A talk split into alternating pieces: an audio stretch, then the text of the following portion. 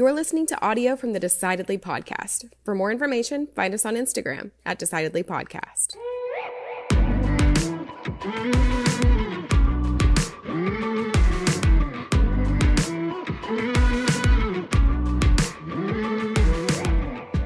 You know, sometimes we've been in parties or meetings or groups where they'll start talking about investments or interest rates or the economies, and people are just sort of talking about that, but not people in our industry, just lay people. They're just talking about stuff. Yeah. Do you ever get frustrated with those conversations? Yes. Well, I get frustrated at specific people, types of people in those conversations. And what do you mean? The people who know all the answers. Or think they do. Yeah.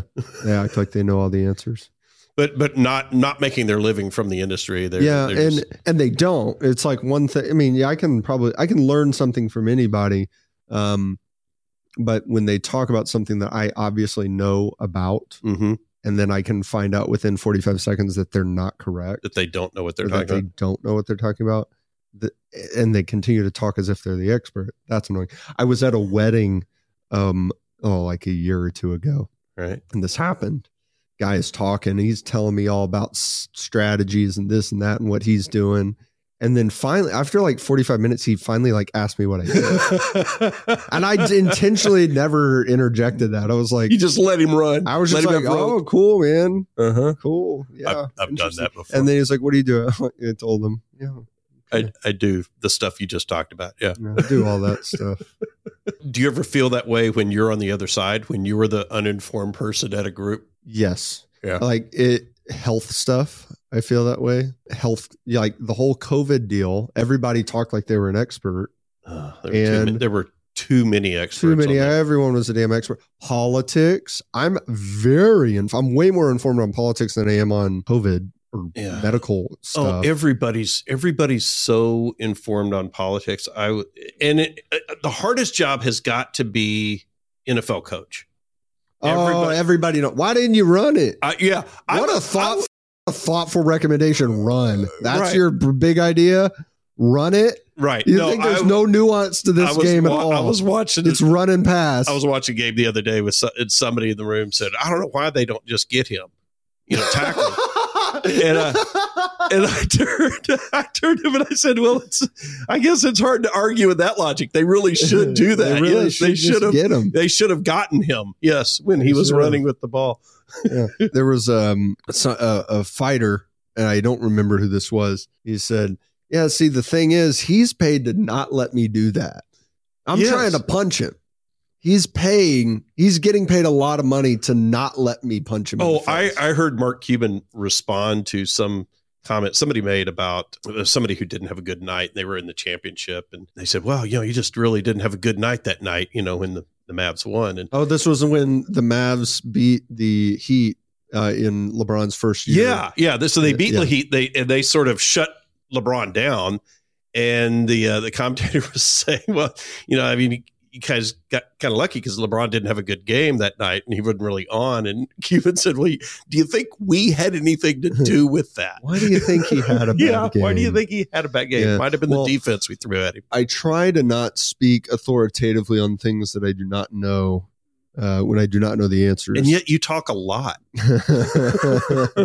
Working on it. Yeah. Well, today we talked about a topic that I don't know a lot about, and I know as little about this topic as I do about any topic we're going to talk about, but we have someone on the show who knows a lot about it, who's an expert, and that is Dr. Jeff Barkey. Dr. Jeff Barkey is a board-certified primary care physician in private practice for over 25 years in California. He completed his medical school and family practice residency at the University of California, Irvine, served as an associate clinical professor at UC Irvine, and a board member of the Orange County Medical Association.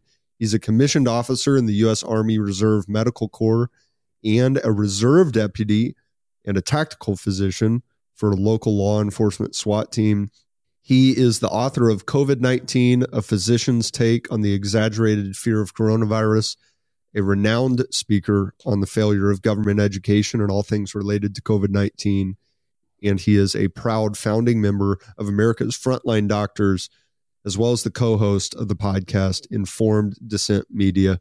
We talked about making independent, informed medical decisions, allowing dissenting voices to inform your choices, being proactive in taking care of your health, prioritizing your innate freedom to make wellness decisions, and when to not give the benefit of the doubt. We had a great conversation. We got very passionate, and Sean and I even disagreed a little bit. So stick around. You'll learn something. You'll at least be entertained. I'm Sanger Smith. As always, I'm with my dad, Sean Smith, and this is Decidedly.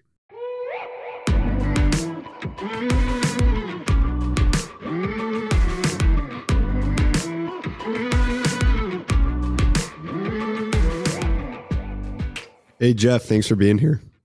Of course. Happy to be here. Thanks for having me. Hey, yeah. Jeff. I don't know what it says about my health, but I never got COVID.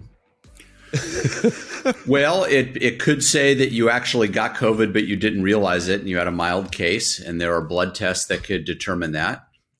It could also say that you're a superior human being. I like that one. You take excellent care of yourself and you've got a high vitamin D level.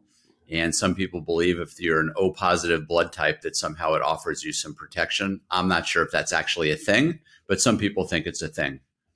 We're going to go with the second one because it makes me feel better about myself. And then finally, you know, I don't know how old you are, but you look young. And interestingly, we know that kids are relatively immune from COVID, and everybody speculates why.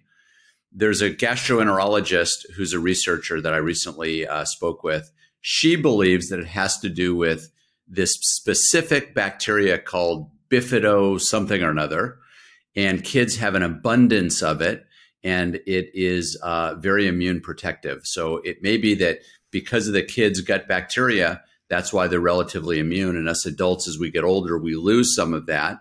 Also, we subject ourselves to toxins in our tap water and too much antibiotics, and we kill off some of our gut bacteria. And that may be the reason why the older you get, the more susceptible you are to the ill effects of COVID. So in your medical field, do you work in virology, or how did you get interested in COVID other than it was just being shoved in our face? Well, good question, Sean. I'm a board certified primary care physician. So I'm family practice. And I'm in coastal Orange County in Southern California. And I see patients almost every day. So when COVID first happened and we were all observers of how our government was reacting to it in various states and from the federal level and so forth, there was a lot that was going on that just didn't seem to make sense to me as a doctor. Like, we've never told healthy people to quarantine. So why are we telling healthy people to stay inside and quarantine? That doesn't make sense. And why are we closing the schools when we know that kids do really well? So a lot of things didn't make sense. So early on, I think it was March or April at the beginning of the pandemic, I was invited to Riverside, which is inland Orange County, to a rally. There's a group of folks that were rallying before the County Board of Supervisors was meeting out in Riverside. And the County Board of Supervisors was meeting to make a decision whether they were going to open back up Riverside County that had been closed down now for a few weeks. So this group of folks were rallying to try to convince them to do the right thing. So I drove out there. That was the time when there was no traffic on the freeway because nobody was going anywhere. Everybody was kind of locked down and there was nowhere to go. And when I got there, I was asked to say a few words. And, you know, I'm not shy about public speaking. And so I did that. I spoke for about 5 minutes. And shortly after speaking, somebody who took a video of my speech posted it on Facebook. And as a result of that post on Facebook, I almost immediately started getting contacted from around the world. Media outlets, patients, citizens, physicians, they were contacting me wanting to know why I said what I said and would I come on and talk on various media outlets. And, it was curious to me. I didn't really even think I said anything all that remarkable. I always carry a copy of the Constitution with me, and I held up that copy of the Constitution and I said something like, and it wasn't my line, but I had heard somebody say it, this document was never designed to restrict we the people. It was designed to restrict the government. And the opposite was happening. The government was restricting the people's free movement, their speech, their healthcare decisions, and so forth. And I think people just intuitively knew there was something wrong going on. And that's really what I didn't seek out to be some physician activist, but that's really what catapulted me into the public eye of being an activist. Shortly thereafter, I connected with a physician and attorney named Simone Gold. You may have heard of her. She was the founder of America's Frontline Doctors, and I helped her with that organization. And we put together a group of freedom-loving physicians across the country that realized there was something really bad going on. And it wasn't just businesses that were being shut down. That was bad enough. But the entire healthcare industry was also shut down. And that meant, for example, women for annual mammograms canceled, people that needed an annual colonoscopy for colon cancer screening canceled, elective surgeries if you had a hernia or needed your gallbladder out canceled, if you needed any routine care because you were a cardiac patient canceled. My podcast co-host Mark McDonald, who's a psychiatrist, his patients were not allowed to come into his office. And so he started prescribing more benzodiazepines, that's Valium, Xanax, and the like, than he ever had in his career because his patients now weren't allowed to come in and talk to him, and they desperately needed his help. So we realized that the medical industry was being just thrashed, and the citizens that need access to medical care wasn't available. And by the way, we're seeing that now. We're seeing cancer detection in later stages. We're seeing illness that should have been prevented 2-3 years ago that is now manifesting itself. So it was horrible, and I'd never seen anything like it before. So I continued to speak out, do media appearance, and just try to make common sense out of whatever COVID was and the path forward and what our reaction should be. And unfortunately, as you know, millions of people died from COVID, and it need not have been that way. If we allowed access to early treatment, if Dr. Fauci pushed just vitamin D rather than just telling people to lock up at home, it would have made a difference. But all the early treatment protocols were suppressed. Pharmacies refused to dispense some of those simple medications that were safe and effective and, most importantly, could not harm anybody. And of course, yes, I'm talking about hydroxychloroquine and then later ivermectin. Even today, if I call a local CVS or Rite Aid or Walgreens or Walmart or whatever and want to send a patient a prescription for hydroxychloroquine or ivermectin, those branded pharmacies still today refuse to dispense those products. So there's workarounds and compounding pharmacies and mom and pop pharmacies, and some people go to Mexico. Why are they refusing to deliver a prescribed medication? If my doctor says, you need, this medication, why are they refusing to supply it to me? Well, I've never seen it before in my career. It's easier for me to prescribe you OxyContin or Vicodin than it is hydroxychloroquine or ivermectin. I don't know the motivation behind it, but I think financial incentives play a strong role. Hydroxychloroquine and ivermectin are cheap and generic. The other medication that Pfizer came out with called Paxlovid is very expensive, paid for by the government. The pharmacies also were getting reimbursed and getting free COVID vaccines. They don't get other free vaccines. They don't get free flu shots or shingle shots or pneumonia shots. They have to buy it wholesale, and they dispense it retail. They get reimbursed by insurance, or patients pay cash. For the first time in my 30-year history of practicing medicine, these products now are being given out for free, paid for by the government, and the pharmacies are making a ton of money. The pharmacy boards also are teaching pharmacists things that just aren't so. So, for example, I have a patient who was traveling in Texas and wanted a stash of ivermectin because they were going to be out and about at a big event, and just in case and so forth, they wanted to have treatment. So I called, it was a CVS in Texas, and I talked to the pharmacist, a female pharmacist, and said, listen, before I waste your time, I just want to make sure you're willing to dispense ivermectin for COVID. And she said, yes, we are, but I have to read you something. I'm like, all right, read me the Declaration of Independence, or maybe the First Amendment of the Bill of Rights? No. She read me some paragraph that said something like, Doctor, are you aware that there is no randomized controlled studies or proven benefit of ivermectin for the treatment of COVID? She reads something like this. And I said, with all due respect, Madam Pharmacist, are you aware that there are hundreds of studies showing benefit of ivermectin and hydroxychloroquine, unfortunately, most of which have not been published? And she said, no, I'm sorry, doctor. I'm not here to answer your questions. I'm required by my pharmacy to read you this statement, and you have to acknowledge it before I'll dispense the ivermectin. And I said, okay, I acknowledge it. You've read it. I disagree with everything you just read. Now, would you please dispense the product to my patient? So listen, I've treated thousands of patients for COVID all over the country, actually probably all over the world, and very successfully. There's a guy out of El Centro, California. His name is Dr. Brian Tyson. He's the COVID king. He's treated over 15,000 COVID patients, he and his partner in his clinic. And they have not lost a single patient that they got to within the first 5 to 7 days of the onset of treatment. But you'll never hear about this in the legacy media. You'll never hear about these sequenced multi-drug protocols that flat out work. The reason why people died is because they didn't have access to early treatment. So when you hear about somebody in the ICU that just died of COVID, the first question you should ask is, did this patient have access to early treatment before they got really sick and ended up in the emergency department? Because even today, the standardized treatment is stay at home, isolate yourself, and if you feel like you're going to die, show up to the emergency room, and the hospital will expedite your death by giving you the poisonous toxic compound known as remdesivir. And that, unfortunately, even today is still too often the standard of treatment, as opposed to we have wonderful early treatment sequence multi-drug protocols that flat out work.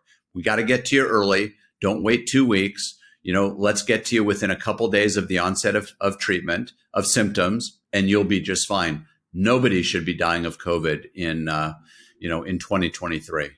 Yeah, I'm surprised that people still are. Living in Texas, especially, we kind of, it's over. It's been that way for a while. I want to back up a little bit. You had a decision to make early on when you went to that rally and you were asked to speak, and you had a decision to speak in that moment, but then you actively made a decision moving forward to be an activist on this topic. A lot of people agree with you. A lot of doctors agree with you, but they stay silent. What went into your decision-making process in choosing to be a vocal advocate on this? You know, I'm asked about that a lot. You know, why did you do this? You know, people think I'm courageous or something, or that I'm brave. And the reality is physicians are no different than any other profession or any other people.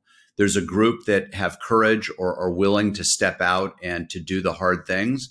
And the majority don't want to do that. They want to stay under the radar. They don't want to be publicly known. They want to just do their own thing and stay away from the fray. So I'm no different than anybody else. I don't do this without fear. I still have fear. I get scared. I get worried. I have anxiety. In California, the governor signed a bill called AB 2098 that allows the medical board to take physicians' licenses away for spreading so-called misinformation and disinformation. But listen, I was given a voice. That's so scary. I was put on this earth. That's very scary. It is scary. And they can just, based on what standard, who decides what's misinformation? That's right. Well, the medical board, and interestingly, the president of the Medical Board of California, the medical board is the licensing board under which all licensed physicians in California operate. Same in every state. Every state has their own medical board. And the president of the Medical Board of California, appointed by our governor, by the way, every medical board member is appointed by the governor, is a lawyer. So there are several lawyers that make up the Medical Board of California. And I jokingly... Not a doctor. Well, there are doctors, but the president is a lawyer. So I jokingly tell my attorney friends, imagine that the California Bar Association had as its president a physician, not a lawyer. you know, and they're like, ha, ha, ha, that would never happen. We would never tolerate that. Exactly. Well, why is there an attorney as the president of the Medical Board of California? And they're going to determine what standard of care is. And remember, the standard of care is like changing every 15 minutes. The CDC, for example, this past August came out and changed their COVID guidelines. And they said, you know, we no longer need to test asymptomatic people. Healthy people that have no symptoms need not be testing. Well, hold on a second, CDC. That was the whole premise under which our schools were locked down. We closed our damn schools because we were told by these healthcare bureaucrats that kids, even though they have no symptoms, could harbor the virus, spread it to their fellow students, spread it to their teachers, and then everybody would go home and kill grandma and grandpa.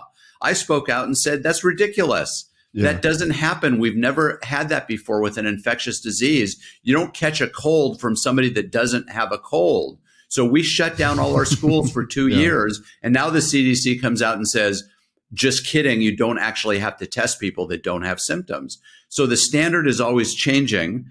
Science is not about standards. Science is about challenging the consensus and then testing those challenges to see, you know, which way is up. But we're not apparently allowed to do that when it comes to COVID. So what do you think is behind the decision-making process? But, you know, as we look at the onset of COVID, I was willing to believe, hey, this thing that we are not familiar with is now in the air. Everybody sort of sit tight for a couple weeks and we'll let it blow over.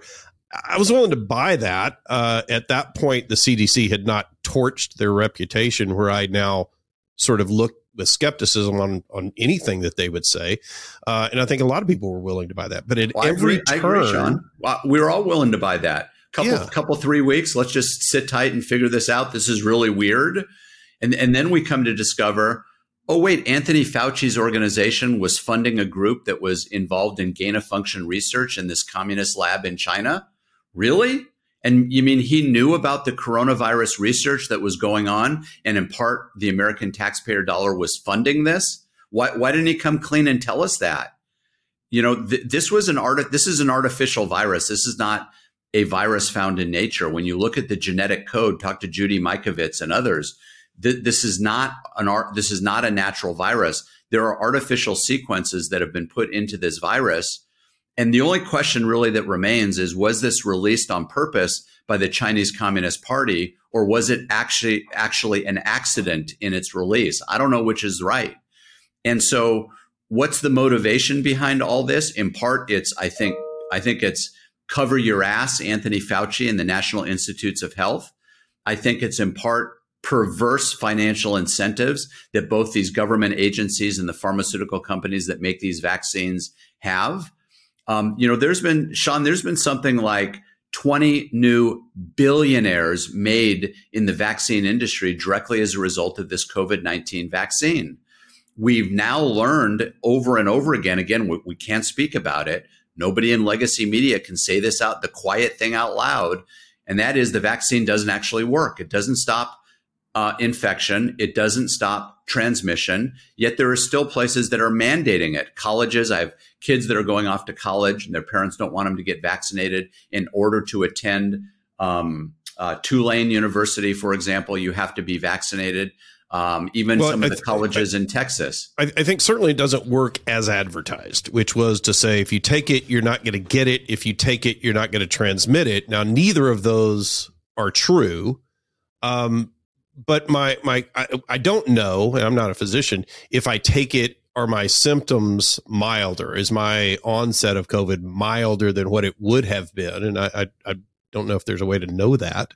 Well, there is. The signals are pretty clear now, and the FDA, the CDC, to their credit, is actually now investigating injury signals that this vaccine may. And first of all, let's stop calling it a vaccine. It's not a vaccine. I think more accurately, you could call it a genetic biologic therapeutic. For the first time ever, what we've done is we've asked our body's genetic machinery to manufacture a non-human protein. With vaccines, we're asking them to manufacture antibodies against whatever the virus is, just like when we get a cold or we get sick, our body reacts. But in this case, the messenger RNA is like an IKEA instructions to our DNA, to the ribosomes that produce proteins. And it's asking it to manufacture a non-human protein, the spike protein. We've never done this before. And we did this with very little testing of how long the spike protein and how long the messenger RNA will stay in our body, where does it travel throughout our body, and so forth. And now we're seeing the consequences. So we're seeing patients that have been vaccinated and are now injured and don't feel good. We're seeing patients whose immune systems no longer function properly, and they get recurrent illness that they just can't get rid of because of whatever this so-called genetic therapeutic is doing to our immune system. And we're seeing people that, despite getting vaccinated, get quite severely ill with COVID. As a matter of fact, it seems that the people that are dying from COVID now are those that have been fully vaccinated, and those that are unvaccinated seem to do much better because they have an intact immune system.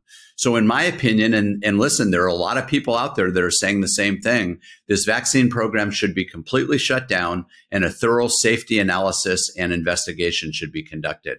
Early on, before we knew when this vaccine came out, you know, I thought, okay, maybe it's reasonable for somebody that's in a high risk group to go ahead and get vaccinated. I can't even recommend that anymore. I just don't think this vaccine is safe.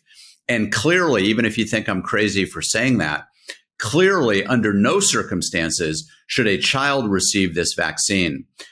We have no long-term safety studies. Children are not at risk of COVID-19, and it doesn't make sense to inject this product into their body without any long-term safety against an illness that they're not at risk.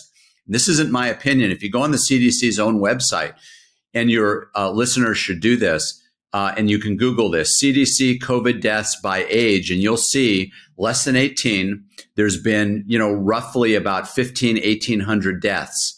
And these are all in kids that have had significant underlying comorbidities. But even if you don't worry about that, the 1,800 or so deaths over the last 3 years, that statistically leads to a 0% risk of a child dying of COVID-19. So why on earth would you vaccinate a child against an illness they're not at risk with an experimental product? I think vaccinating a child for COVID-19 is tantamount to child abuse. And I don't think we should allow any children to be vaccinated with this product. Anecdotally, it seems to me like the people who've received the 15 boosters are the ones getting the most sick. I don't know if there's any studies to back that up, but just the people I know that were bragging about getting 5 shots, they're the ones that keep getting it. And the people that are doing that have incorporated healthy behavior into their own lives before, during, and after the pandemic are the ones who are fine. And meaning the people who were healthy before are the people who are healthy now. And I don't see anyone that's sitting there going, whew, I never got that thing. I'm glad I got 7 shots. Well, I think you're right. It's the people who got 7 shots. You're totally right, Sanger. The people who got 7 shots and they say, oh, well, I'm really glad I got these 7 because I'm glad I got the vaccine and all the boosters because it would have been much worse. And I go, well, I don't know, man. But you obviously are able to make a very informed decision. You know, from my perspective, during this whole thing, I don't have medical expertise. When it first started, I was early, I would say, on the wave of taking it very seriously. I had a friend of mine who owns urgent care clinics, and he's a doctor. And I was talking to him, hey man, am I going to have to shut down my office? We're going to have employees work from home. And before the government started imposing that, and before I knew anyone who had done that, he was recommending, yes, you need to do that. I go, okay, geez, all right, I'm going to take this serious. And for the first few weeks, just like everyone else, man, I was seeing the videos on YouTube from the people in Italy who were dying on the floor of the emergency room lobby. I mean, it was scary. And going through the phases of the masks and the mandates and the shutdowns and then the vaccines available, I can see how people said, okay, hey, I'm going to take this vaccine because I don't know they don't know what mRNA is. They don't know how the vaccine works and how it's not really a vaccine in the traditional way that we think about it. How could you expect people to make good informed decisions about medical choices like this when they don't have the information like you? Well, you can't. you can't make an informed decision if you're not giving informed consent. And we weren't allowed to. Too many doctors weren't allowed to. Too many doctors got their news on CNN and MSNBC and all those places. The news just, propagated in fear porn, the number of deaths that they would list and so forth. Of course, once President Biden became president, they stopped doing that. And they didn't allow dissenting voices. And there were plenty of them. They tried to silence Jay Bhattacharya, one of the most credentialed physicians in the country, when he and his colleagues, Martin Kulldorff and Gupta out of Oxford, came out with this idea of the Great Barrington Declaration. There's emails from Fauci that were released by Twitter that said, we must shut this down. We must come out against them strong, because they were worried that they would put doubt into the minds of the American people about the bogus narrative that Dr. Fauci was propagating. And so I'm hopeful that now with a new Congress seated, they will properly investigate the shenanigans and the malfeasance of the one Dr.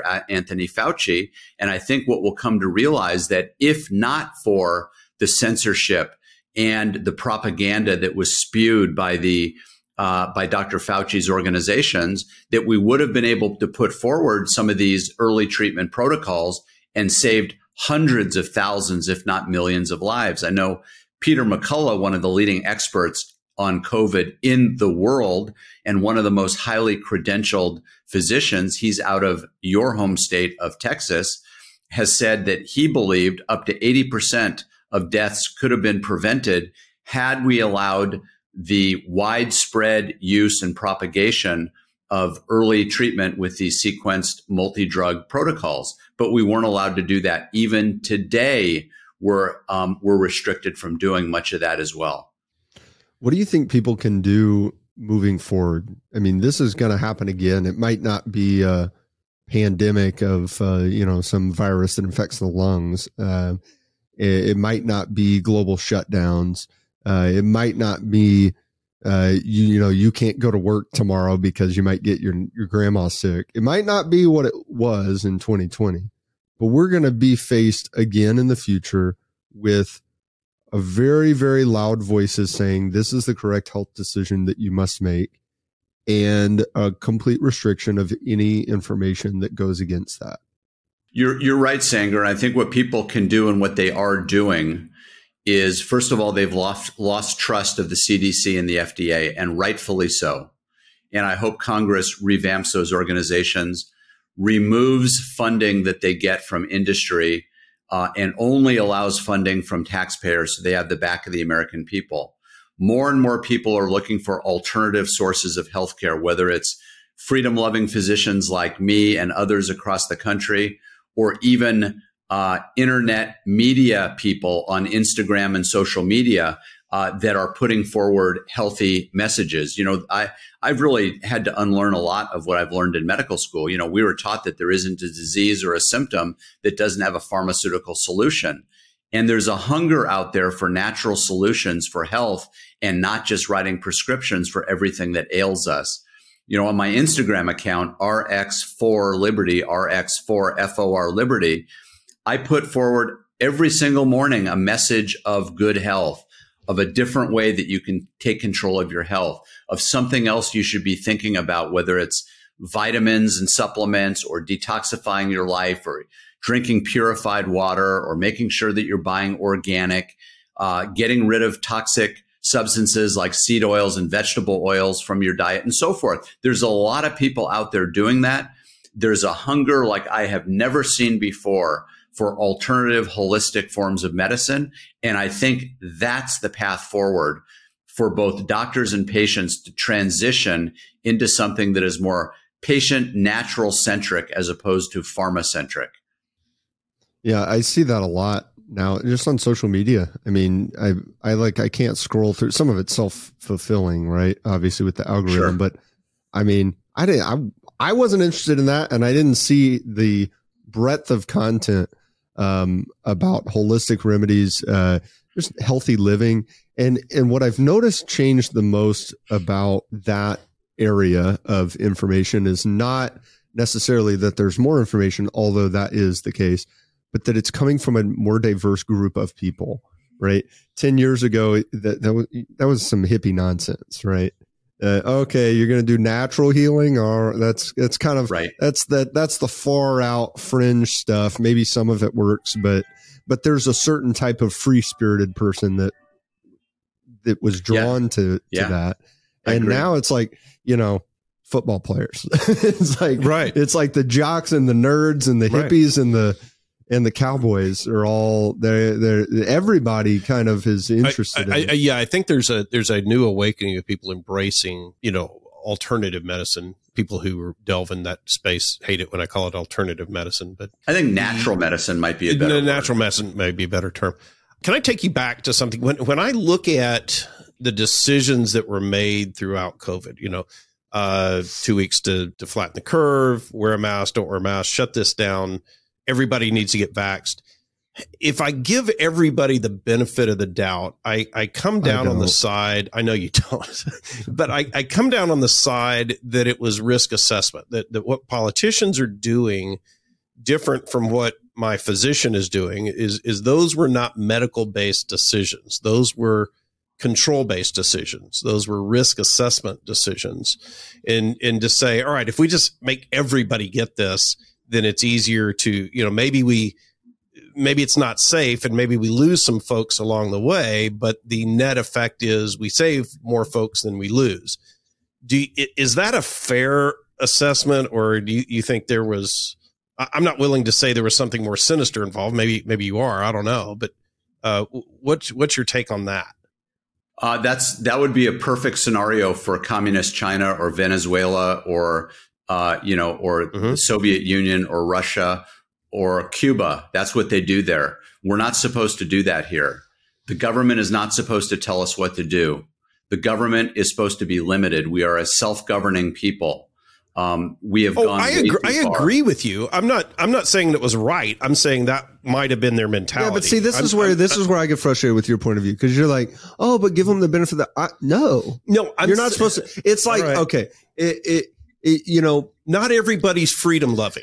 Half the country isn't. You got to understand that. Get out. No, they're going to get out. I'm saying half the people don't come from that mindset. You can't violate the foundational principle of our country. I agree with that.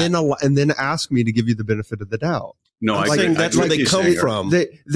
Now, I'm saying that anyone who recommended the vaccine, give them the benefit of the doubt. Anyone who made a decision like I did to say, hey, we're shutting down and asking our employees to work from home, give them the benefit of the doubt if you end up being wrong. But when the government says at point of gun, by the use of force, we are going to force you to do this, like when our government said essentially forced people in order to keep their jobs to get the vaccine, that's not right. And even at the time when they did that, I was, you know, at a point as far as my education on the vaccine, I didn't really have an opinion for or against it. I didn't know. But I said, you can't force people to make a decision and weigh a medical choice versus their livelihood. That's not right, no matter if it's the right medical choice. And that's what they were doing, saying, okay, well, any, you know, company over 100 employees is going to have to, you're going to have to require vaccinations. Well, what happened is, although that never went into effect and it was challenged in court and they lost, is by de facto, they were able to use that force because companies said, well, we're going to get ahead of the policy. We're going to implement our own policy now because we know there's going to be a federal law against this. And so employees took the vaccine and they didn't want to. These people didn't want to do it, but they had to make a decision and say, am I going to make my wife and children homeless because I can't get a job? And that's heartbreaking. I couldn't agree with you more, Sanger. And I think, and you can't give them the benefit of the doubt for that. I'm not willing to, no matter what, I'm not going to say, oh, well, that guy, that president, that governor, that senator, he tried his best. No, never. The benefit of the doubt maybe is the first couple of weeks when nobody knew anything. Then it should have been honest information to the American people to say, we don't really know. This appears to be dangerous. You have options in life of what to do. If you look now at them cleaning up the mess, look at the military, for example. The military just said, just kidding, you don't actually have to get vaccinated to stay in the military. Well, what about the thousands and thousands of people? You already did it. That were discharged. You've already made a career decision. That made a career decision and either left the military or got vaccinated. What about them? Are they going to compensate them? Are they going to reinstate them to the military? Are they going to give them back pay? You know, I don't know what they're going to do. I'm surprised they let them honorably discharge. At the rate that things were going and how forceful that they were being with everything else, I was fully expecting them to say dishonorable discharge if you don't get it. And now the military, I'm a little less passionate about waving my finger at, because when you join the military, it's understood, hey, you know, I'm not an individual anymore. I'm a unit of this machine. But for private citizens, although I still don't think they should have recommended it, but private citizens to say, you know, you can't keep your job anymore. They didn't recommend it. They mandated it. That's what I'm saying. They mandated it. I don't think they should have mandated it, period. But I'll give people the benefit of the doubt for recommending it. I'll give people the benefit of the doubt for getting it. I'll give people the benefit of the doubt for the decisions that they made that affected themselves. I'll even give people the benefit of the doubt for saying, oh, hey, you know, I'm going to skip that. I'm going to skip your wedding because I'm scared of getting COVID, or I'm going to ask that you wear a mask when you come into my house to visit. I'll give all those people the benefit of the doubt. I will never, ever give benefit of the doubt to people who said we're willing to throw you in jail. No, clearly that didn't make any sense. Here's where I'm coming from is that, if I'm in charge, and heaven forbid, if I was in charge and you look at the vaccine and it works as advertised, meaning you take it, you can't get it, you take it, you can't transmit it, then that's a personal decision. And whoever wants to get it can get it. And every man for himself. Once you take it, you've protected yourself and you can make that decision, protect yourself or not protect yourself. But if once I've taken it, I'm not infecting you. I'm not a danger to you. Okay. That's what they said. Fair enough. That's what they said. Now that proved to not be true. Here's where I'm coming from is, do you think their motivation in those decisions, nobody comes out and says, I hate freedom. I don't want freedom. I want to just be controlled. Or do you think their position was, hey, we think we're saving lives? It doesn't matter. That was what they did. You know what it is? It's like how when we talk about aligning your decisions and your actions with your values. Vague values, single word values nobody ever rejects. Nobody ever says I'm against freedom. Nobody ever says I'm against security. Nobody ever says I don't have integrity. They simply define it differently than you. So somebody, if you have somebody in your life, your friend, an employee who does not have integrity, they will never tell you that they don't have integrity. They will never tell you that they don't care about integrity, but they'll go back on their word. But they'll do the wrong thing when nobody's watching, but they'll change. They'll be slightly dishonest when it serves them, and they'll always justify it. So that's the same thing here is when we talk about freedom, we're not talking about just some general vague sense of I get to do what I want. It's the government cannot force me. The government cannot get in the way of me doing the things that I ought to do. That's what freedom is. That I agree. And well, I think freedom is the level of freedom you have is your ability to say no. And there was zero ability to say no during all of this and even to speak up. So let me ask you this. What's a physician to do in an environment where the government is actually restricting speech around these concepts? And the government says, we believe A, the official position is A. You're just wanting to question that. Hey, is A right? It might be B. And under this regulation that's coming out of California, they're saying the physician can't even say, hey, I think it may not be A, it might be B. Is that right? That's what they're saying. And what a physician is to do is what I did. And myself and Mark McDonald, psychiatrist up in LA, were suing the Medical Board of California and the Attorney General of California, saying that this law is unconstitutional. It violates our First Amendment right to speak our mind, to share our opinion, whether it's right or wrong, with our patient. And that's what they're trying to take away. You know the expression, the path to hell is paved with good intentions. I don't really care what the motivation or the intentions of the politicians that did this. They were wrong to do this. That's not the role of government. And as Bobby Kennedy Jr. said recently or last year, he said, we need to love freedom more than we fear a virus. And that's not what happened with the politicians that were passing these laws. I hope the lesson that we learn is to never allow this to happen again. And we must allow medical freedom. We must allow patients to choose and doctors to speak freely. No one has learned that lesson. And even if they speak wrongly, that's our right to do so. And I trust patients enough to be discerning, to get multiple opinions and then make a good decision. I never want the government to be making healthcare decisions for anybody. Yeah, I unfortunately don't think that anybody learned. I don't think many people learned that lesson.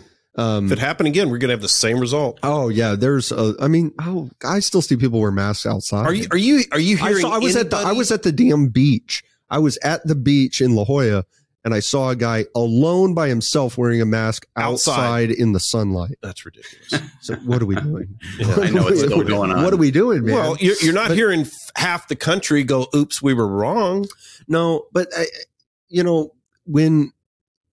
I want to go back to the decision with the Medical Board of California, because it seems I 100% agree with you in the way that policy is understood by me. That sounds horrible.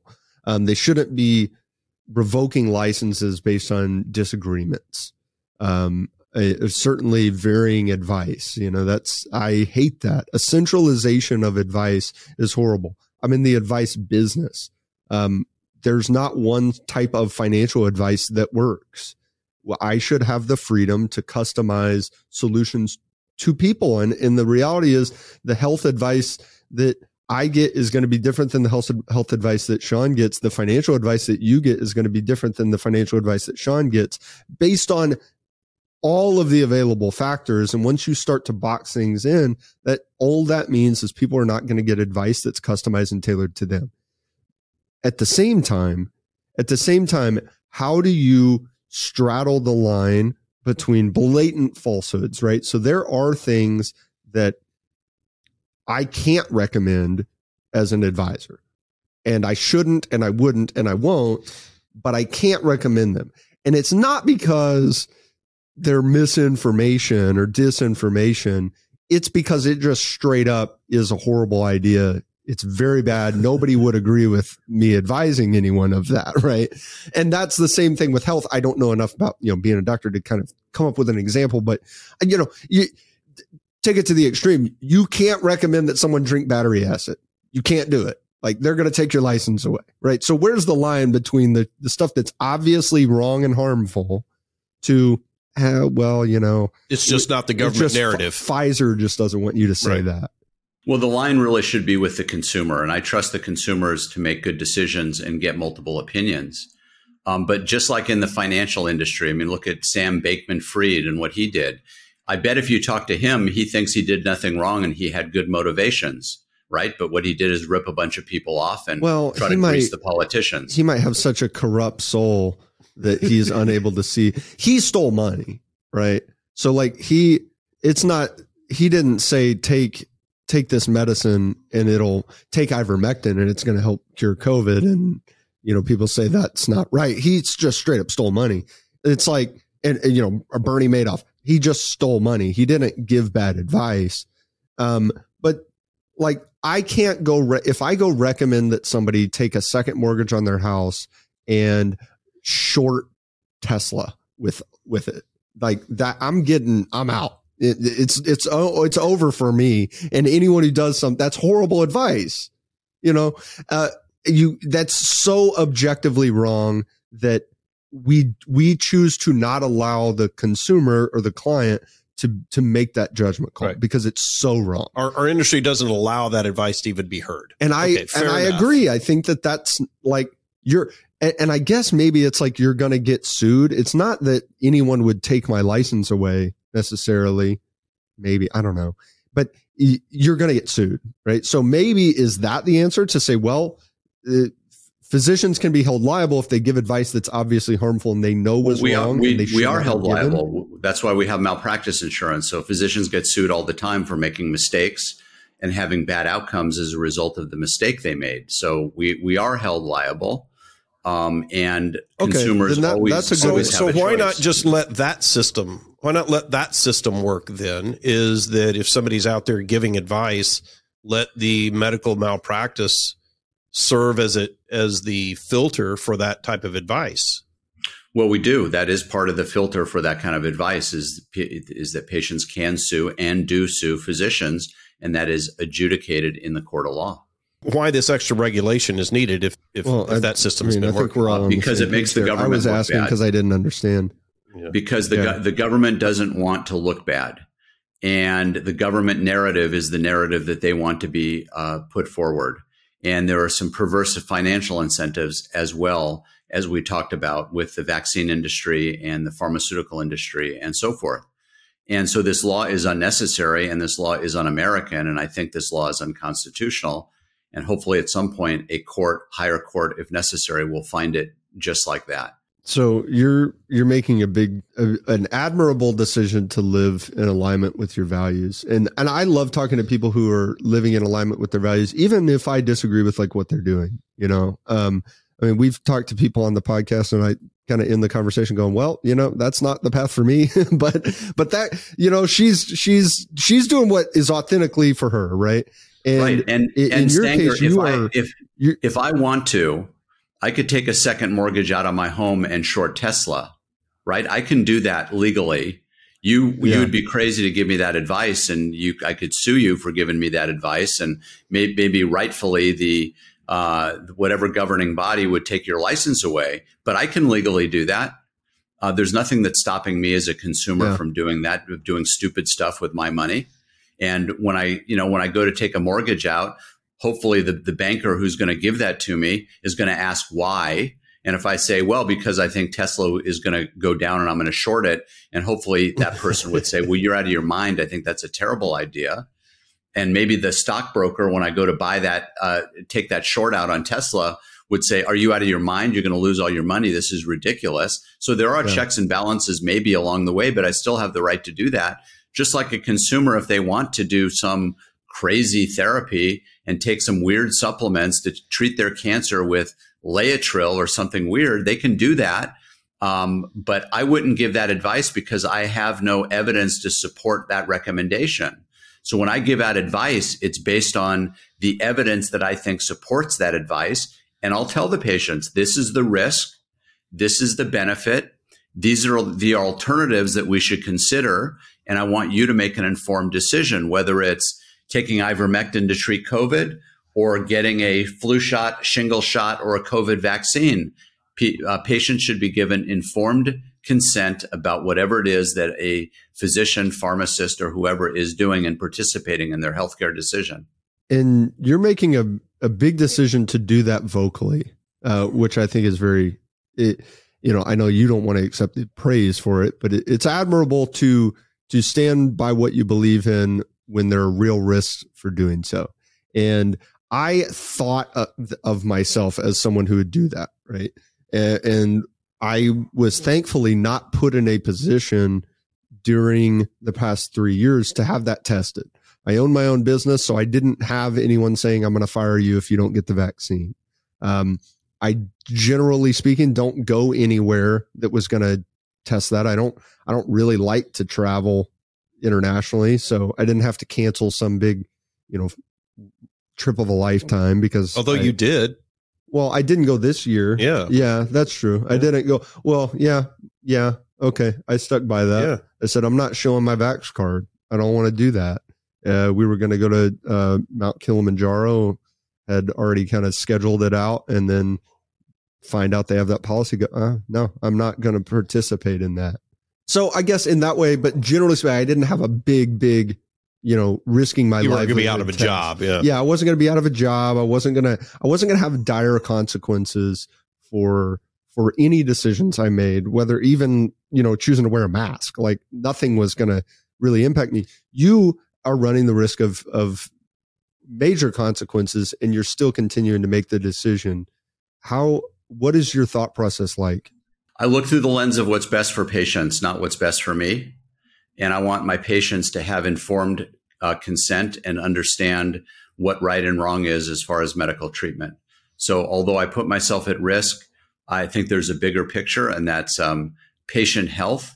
And, listen, I'm going to I'm going to share this earth for only a short amount of time. And ultimately, I want to know that I did what was best for my patients, and I lived with integrity, and I lived authentic. And if the government wants to come after me, I think there's plenty of people that will support me. And I think my perspective is correct. And I welcome an opportunity to air that publicly for others to see. I appreciate, and I'm thankful that you're pursuing truth publicly. We need more of that. You know that if you move to Texas, it's a lot easier to do that. Yeah, He's still listen, my brother and father both live in the greater Dallas-Fort Worth area. So, and I do have a medical license now to practice in Texas as a backup just in case. So you never know. Thank you, Jeff. I appreciate you sharing your insights with us. Where can people find your work and make better health choices? Yeah, you know, I'm most active on Instagram, and my Instagram account is at RX4Liberty. RX and 4 is spelled like F-O-R, so RX like prescription, RX4Liberty. I post every day a holistic natural health message, and there's links on there to my website and so forth. So that's probably the best way to find me. My website is the same name, www.rx4liberty.com, and that's where I'm most active. I also have a podcast called Informed Dissent. It's on all the podcast networks like you guys with Dr. Mark McDonald. And we record, every other week or so with interesting guests. And it's almost all healthcare and health freedom related. So that's kind of what I do. And I have a private practice in coastal Orange County where I see patients on most days and just trying to keep up the battle for the health liberty movement across this country. And the book too. Easy read, very valuable. That's right. COVID-19 available on Amazon and on my website. Yeah, listen, I really appreciate you guys having me on and allowing me a forum to talk about what we've done over this past pandemic, and hopefully moving forward, things will get better, not worse. Well, Dr. Barkey, thank you so much for being with us. We appreciate it. Yep, you're welcome. Glad to be with you. My takeaway from our discussion with Dr. Barkey was similar to what I felt like after we talked with Emily Oster, where she's very fact-based. And I think that's where he's coming from as well. And his facts were different than the government narratives. But it got me thinking that in decision-making, particularly when it's a health decision and big decisions like this, to make sure that I've got facts that are complete. That I'm not just getting facts from one area, but I'm getting facts from different sources.